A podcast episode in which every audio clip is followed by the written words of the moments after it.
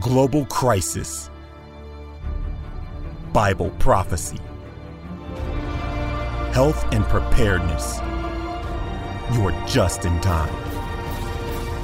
11th Hour Dispatch.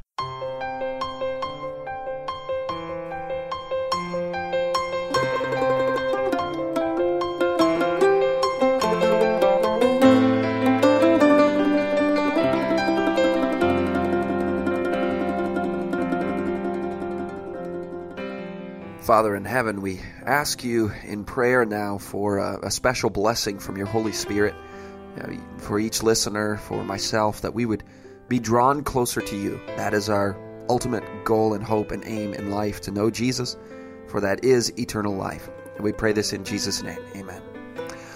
Welcome to 11th Hour Dispatch. I am Scott Ritzema for 30 minutes of news and information for you from a biblical perspective, from a prophetic standpoint.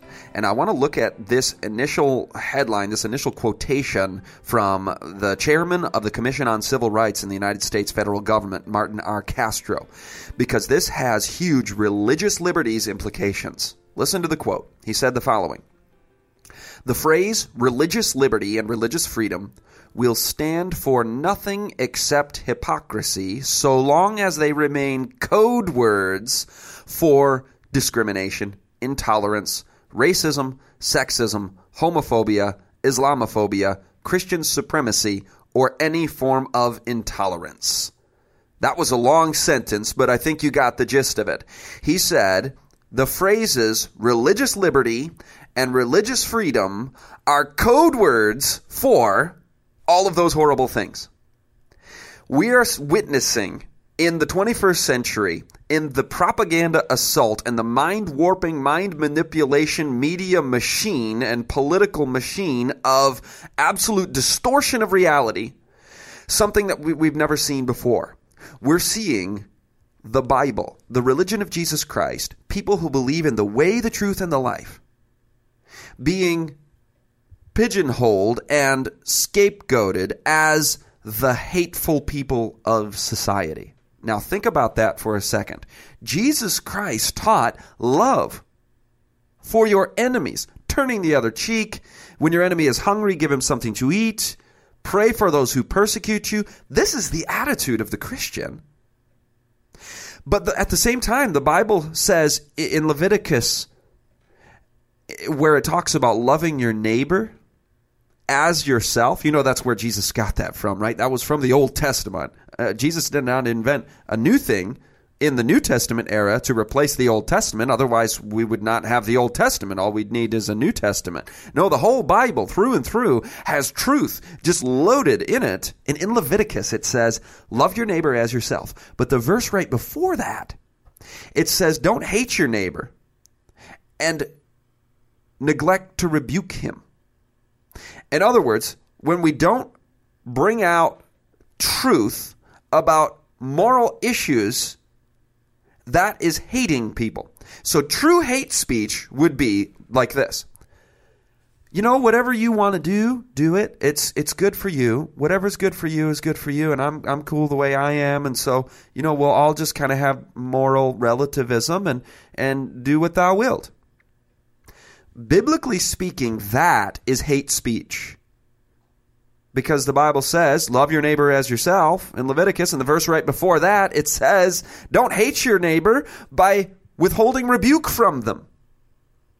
So let me, from the Bible, allow the Lord to do a little rebuking of our society right now, because it happens to me in the quiet moments of devotional time and prayer where the Lord brings truth home to my heart, that I've been a sinner, that there's this thing called rebellion against God that each one of us has a predisposition toward: selfishness, immorality, self-centered living. So what would I allow and invite in my own life? I want the rest of the listeners to be able to appreciate from their loving God, because it says in Revelation, those whom I love, I rebuke and chasten.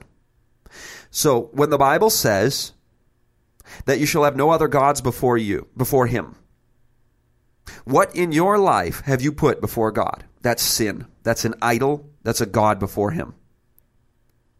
And we've got to be confronted with our sin. If we have this whitewashed thing of, oh, you know what? I'm good. I'm clean. I'm okay. I'm a nice, respectable, law-abiding citizen. That's not how you gain entrance into heaven, my friends. We're all sinful, born with sin, conceived in iniquity. We all have a death sentence hanging over our head because the wages of sin is death, and every single listener and myself have sinned. This is the gospel message that Jesus Christ came to save sinners. You see, we don't just stop with the rebuke. That would be actually kind of hateful if we only just rebuked and didn't offer the gift of eternal life that Jesus Christ offers to us. But it would also be hateful to never confront the world with its sin. We all have sinned and fallen short of the glory of God. We can go on. Have you been profane? That's the third commandment. We covered the first two. No other gods before me. Don't have an idol in your life. Have you profaned the name of God? Because anytime you misrepresent him, that's profaning him. Or maybe you misused his name and used terrible profane language. Have you violated his holy Sabbath day? The fourth commandment tells us that the seventh day of the week is holy. This was straight back in Genesis. When God created this world, he sanctified the seventh day. To trespass on that day, to do our own pleasure on his holy day, as Isaiah said, is sin. Instead of finding delight in his day, Isaiah says, don't look for your own pleasure on his holy day, but make his day a delight. It is a delight. So it would be hate speech for me to say, choose your own Sabbath. Whatever you want to do, do it. You know, if you want to work 7 days straight, that's cool. If I tell somebody that, I'm putting a giant stumbling block that will send them over the precipice into eternal destruction and death and perishing in the lake of fire.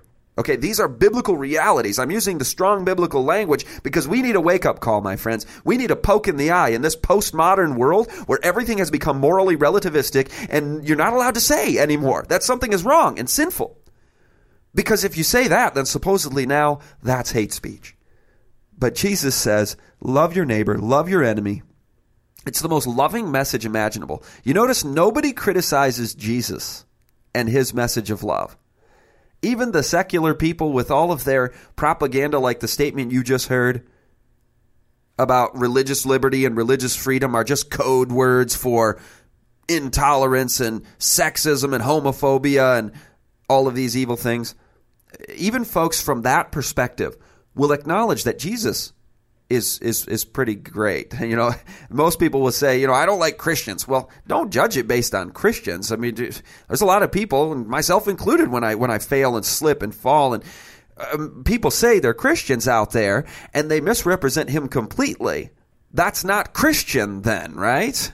So these things about Christian supremacy, the Martin R. Castro quote that I read at the beginning of the broadcast, Civil Rights Commissioner for the U.S. government, came out and said, you know, you can't have religious liberty and religious freedom because these are just code words for all of these things, discrimination and sexism and Islamophobia, and he went on this long list.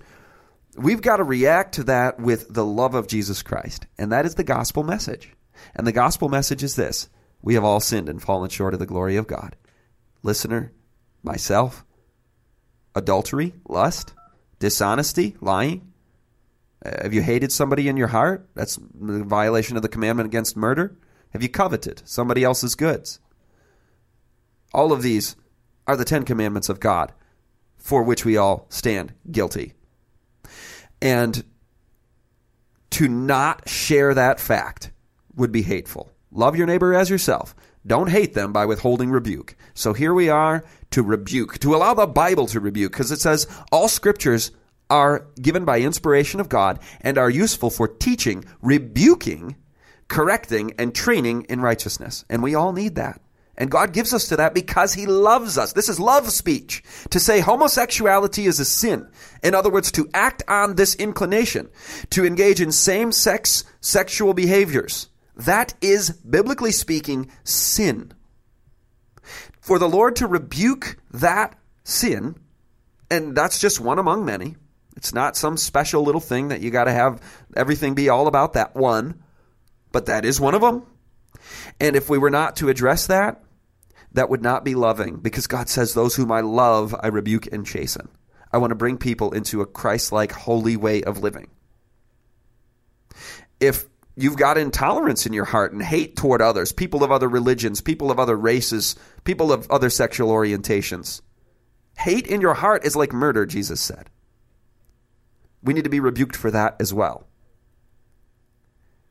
He went on, by the way, and said, this is chairman of the Commission on Civil Rights. He said, in the past, religion was cited to justify Jim Crow laws and oppose women's suffrage. Present-day religious liberty efforts are aimed at discriminating against the LGBTQ community. And now its use, he said, it's used to deny the use of public school bathroom facilities by transgender youth. That apparently is the latest rights issue. I mean, when you study history, you study about the struggle for individual freedom and for civil rights, for people of all races and for religions and minority religions. And it's an inspiring history about the development of religious freedom and individual rights. But it's like you kind of get caught up in that and you go, well, we got to find a new right then. Let's invent some absolutely contrived, weird thing like the individual freedom that every sovereign individual has to use the restroom of the opposite sex. I mean, what in the world are we doing? We are living in the twilight zone here of craziness. And if somebody's struggling with gender dysphoria and their own feelings of what they are, infinite compassion and love and patience from God. There's no condemnation here for those who are in Christ Jesus.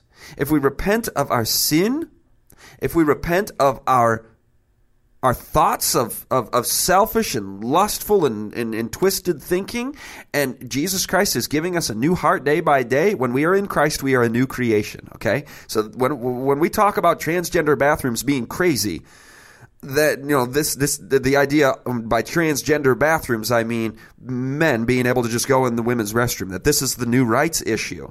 Bringing that up to show the sickness of our society, the absolute mass mental illness that we are under is not meant to be a hammer to come down on somebody because of their sexual orientation or their gender feelings, okay? If you're struggling with these things, God loves you just like he loves everybody. And he wants you to overcome sin just like he wants all of us to overcome sin. And it's not a sin to be tempted in a way where you overcome temptation. So if you're tempted to think something, to lust a certain way, to want to do something, and then you don't do it by the power of Jesus Christ in you, you are no different than any other sinner who's saved by the grace of Jesus Christ. But it's once we say, I'm going to act on my sin, I'm going to live this out, and I'm going to assert this, that this is the new rights thing, and I'm going to walk into wherever restroom I want to go and do what I want to do and sleep in beds with whomever I want to sleep with. This rebellion, this deviancy is going to meet its day in the judgment. There is a judgment going on right now in heaven, my friends, and there is a righteous and just and loving judge. He wants so badly for you to have the blood of Jesus Christ and his sacrifice to your account so you can be saved, but we must repent. We'll be right back. You're listening to 11th Hour Dispatch with author, teacher, and speaker Scott Ritzema. For more programs and information, visit 11thhourdispatch.com. What does it take to raise spiritually strong young people in our homes? Well, the George Barna research results are in. Parents who have had actual measurable success, who have raised their children to become solid Christian young adults, these parents took the lead. They took responsibility to disciple their children. They didn't leave it to the Christian school teacher or the youth pastor or the church school class. No, they themselves led their children to the Savior. Any parents with children in the home need to know this. Write down the DVD title and share it with them right away. It's called How to Raise the Remnant. Now more than ever, parents are in desperate need of solid biblical counsel to guide us back to God's plan for raising godly children in these last days. Visit 11thhourdispatch.com and use promo code RADIO for a reduced suggested donation rate. Wonderful, merciful Savior, precious Redeemer and friend. Who would have thought that a lamb could rescue the souls of men? Oh, you rescue the souls of men. And we're back. This is Scott Ritzema with 11th Hour Dispatch, and we're talking about the news again, but we've just been spending the entire broadcast on this one alarming and eye-opening statement by the chairman of the Commission on Civil Rights, Martin R. Castro, who said that if you talk about religious liberty and religious freedom these days, that really that's just code for discrimination, intolerance, sexism, homophobia, Islamophobia, etc. And then he went on and said, you know, in the past, Jim Crow laws and women's suffrage were opposed by religious people, and so now the evil religious people who are opposing the right to use the bathroom of your choice need to be also silenced, just like the religious people were overcome in the past. And then the last part I want to share with you from this quote says, third parties, such as employees, should not be forced to live under the religious doctrines of their employers. Now, let me read that statement again, and then we're going to understand the implications of this. He says, third parties, such as employees, should not be forced to live under the religious doctrines of their employers. Now, think about that statement for a second. If you're an employer, and let's say you're an employer of a Christian school. You are a Christian church. You are a businessman who's trying to run a Christian business that's overtly Christian. Apparently, according to this statement from the Civil Rights Commission or chairman, that if you were to say, you know, we don't allow this kind of behavior, these kinds of things in our school, in our Christian business, because that's not Christian and we're Christian. The statement said, third parties such as employees should not be forced to live under the religious doctrines of their employers. So in other words, employers should be forced to accommodate every religion, worldview, sexual orientation and practice, immoral behavior, addiction. Every form of immorality must be permitted by employers, according to the statement, if this were to become law, which it is becoming law in many places, which that has very serious implications for our religious liberty, obviously, right? Now, the statement used the word forced.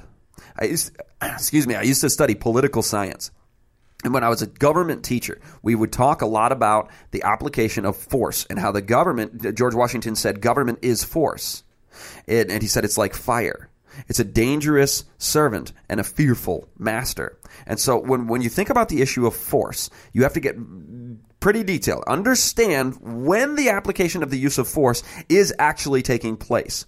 When you have employer-employee, you have two people who voluntarily are engaging in a association, in a relationship, in an economic relationship of some kind.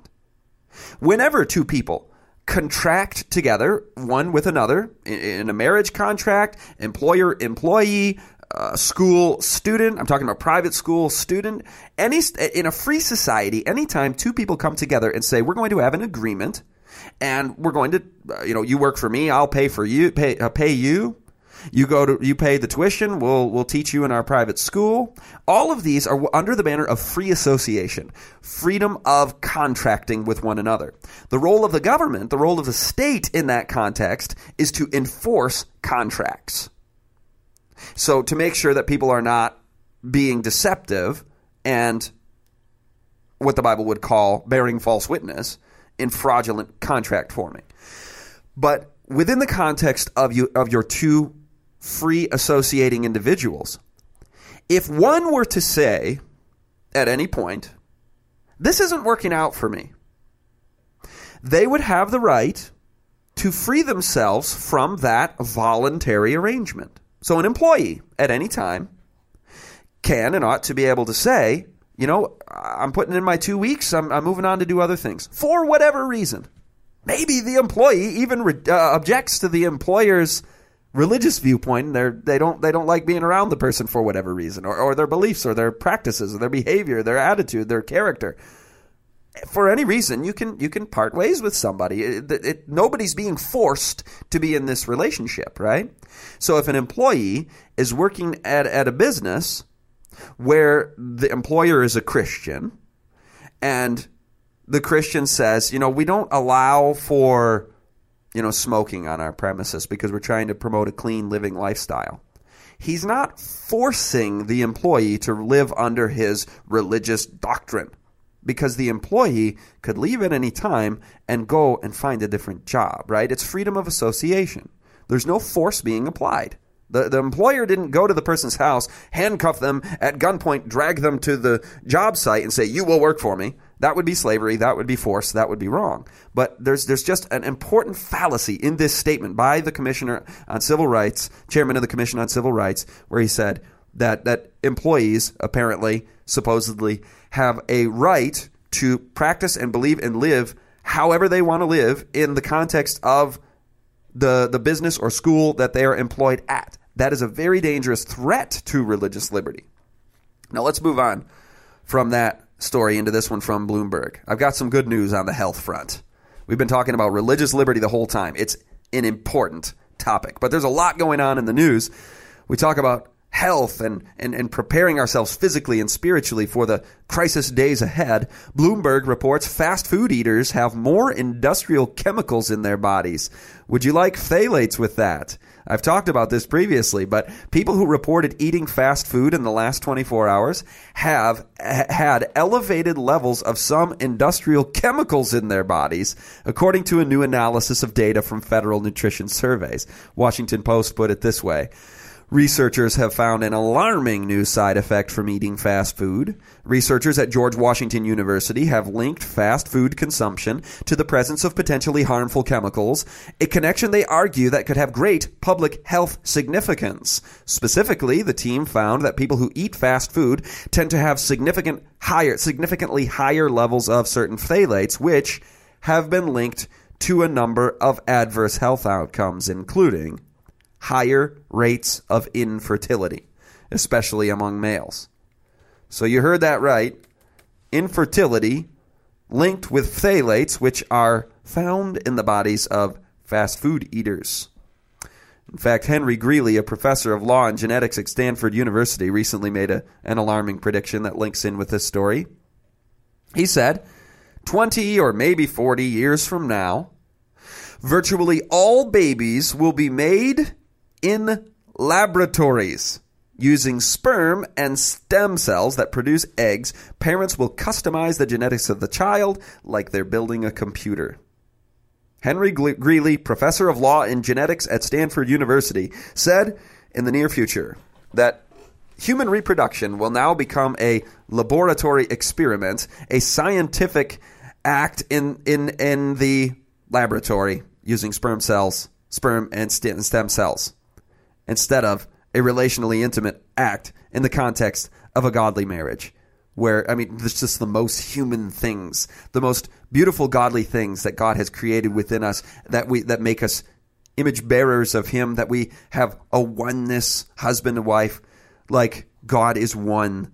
We have a unity of heart and mind and spirit and motive and purpose, and a love for one another in a self-sacrificing connectedness within that marriage unit that reflects and images and teaches about God's character, God's threefold nature. But there's an attack on that from every side, right? The family is under a massive full frontal assault with every form of confusion, deviancy, the breakdown of the family, pornographic addictions, and now apparently this is coming down the pike. 20 or maybe 40 years from now, he says, virtually all babies will be made in laboratories. I don't think that this world will last that long. We don't set dates. We have no idea. But we do know when the time is near. And that's now. We're already in the time where it's the time of the end, biblically speaking. And so 40 years from now, when they talk about the merging of the human brain with AI technology and babies being made in laboratories and all of this is so futuristic that it will lead to the annihilation of species human. It will be the end of the image bearer as of God as a autonomous entity that is tech free. Although you might say, we had an interesting conversation about this just a couple of days ago. When you're holding a phone all the time and it's in your pocket all the time and everything you need is right there. I mean, how much bigger of a leap is it to wire that very stuff into the hardware of our brains, into the neurological circuitry of our brain, which they're talking about doing in the next 20 years? It's not going to be a massive leap. It sounds crazy to us now, but that would be a natural process to those who've become so addicted to 24/7 connection to the internet, to the social networking world. Now this one, Hollywood has released a VR, virtual reality, Jesus film. Now, if you study the Bible and you love Jesus Christ and you believe in him as your Savior and as your personal friend and Lord and high priest in heaven who is blotting out our sins in the heavenly sanctuary, then you understand that Jesus is the one in whom we live and move and have our being. That's what it says in the book of Acts. Jesus is reality. He is the way, the truth, and the life. But then Hollywood and humanity can't resist the temptation to take Jesus, the mega reality, the creator of everything, and then imprison him within this virtual reality experience. Give me a break. Virtual reality. You are so minimizing the sovereign creator when you say we're going to put it in a Hollywood entertainment virtual reality. That makes the word reality meaningless once you put it in VR. In trying to enhance the message of Christ, you've dramatically reduced it. Have you ever heard the phrase, the medium is the message? By choosing the medium of Hollywood film, we are communicating something even before the message ever gets through. And you're communicating that the gospel message is not as sober and serious and real as it would be as if you were preaching it out of the Bible. When that is the medium, even before you say a word, something is communicated. This is a serious thing. The Bible is being opened. But when you go, oh, I'm going to put the VR goggles on, man, this is going to be awesome, you're all of a sudden diminishing the reverence, the holiness, the bigness of the reality of Jesus Christ, and you're reducing it down into this entertainment. By putting Christ into VR, you are making him less R, right? By putting him into virtual reality, you're making him less real, not more. Because something that needs to rely on virtual reality must not be good enough in reality because it has to be enhanced. It has to be virtualized. My friends, Jesus is good enough in reality. This is a fraud. This is a hoax. This is a perpetuation of the myth of the virtual everything will enhance us. No. Breaking free from that, connecting to Jesus Christ will enhance our relationship with him. Seek him for real. To financially support this broadcast, visit 11thHourDispatch.com. Here's Scott Ritzema with another final minute message. There's a movement of Christians checking out of the public school system because it is not serving the interests of Jesus Christ in the lives of the children. It's indoctrinating in worldviews of evolution, of sexual deviancy, every form of secular, humanist, socialistic, Darwinistic, I mean, you name it. Everything unbiblical and anti-biblical being shoved down the throats of children throughout America in the public schools. I'll be honest, my wife and I teach our children to have a negative attitude toward worldly schooling methods. It's a social engineering program. It's a system designed to dumb down, to reduce intelligence. The world, through the media and through the worldly schools, is captivating the minds of the masses, ruining children. Brought to you by Belt of Truth Ministries.org.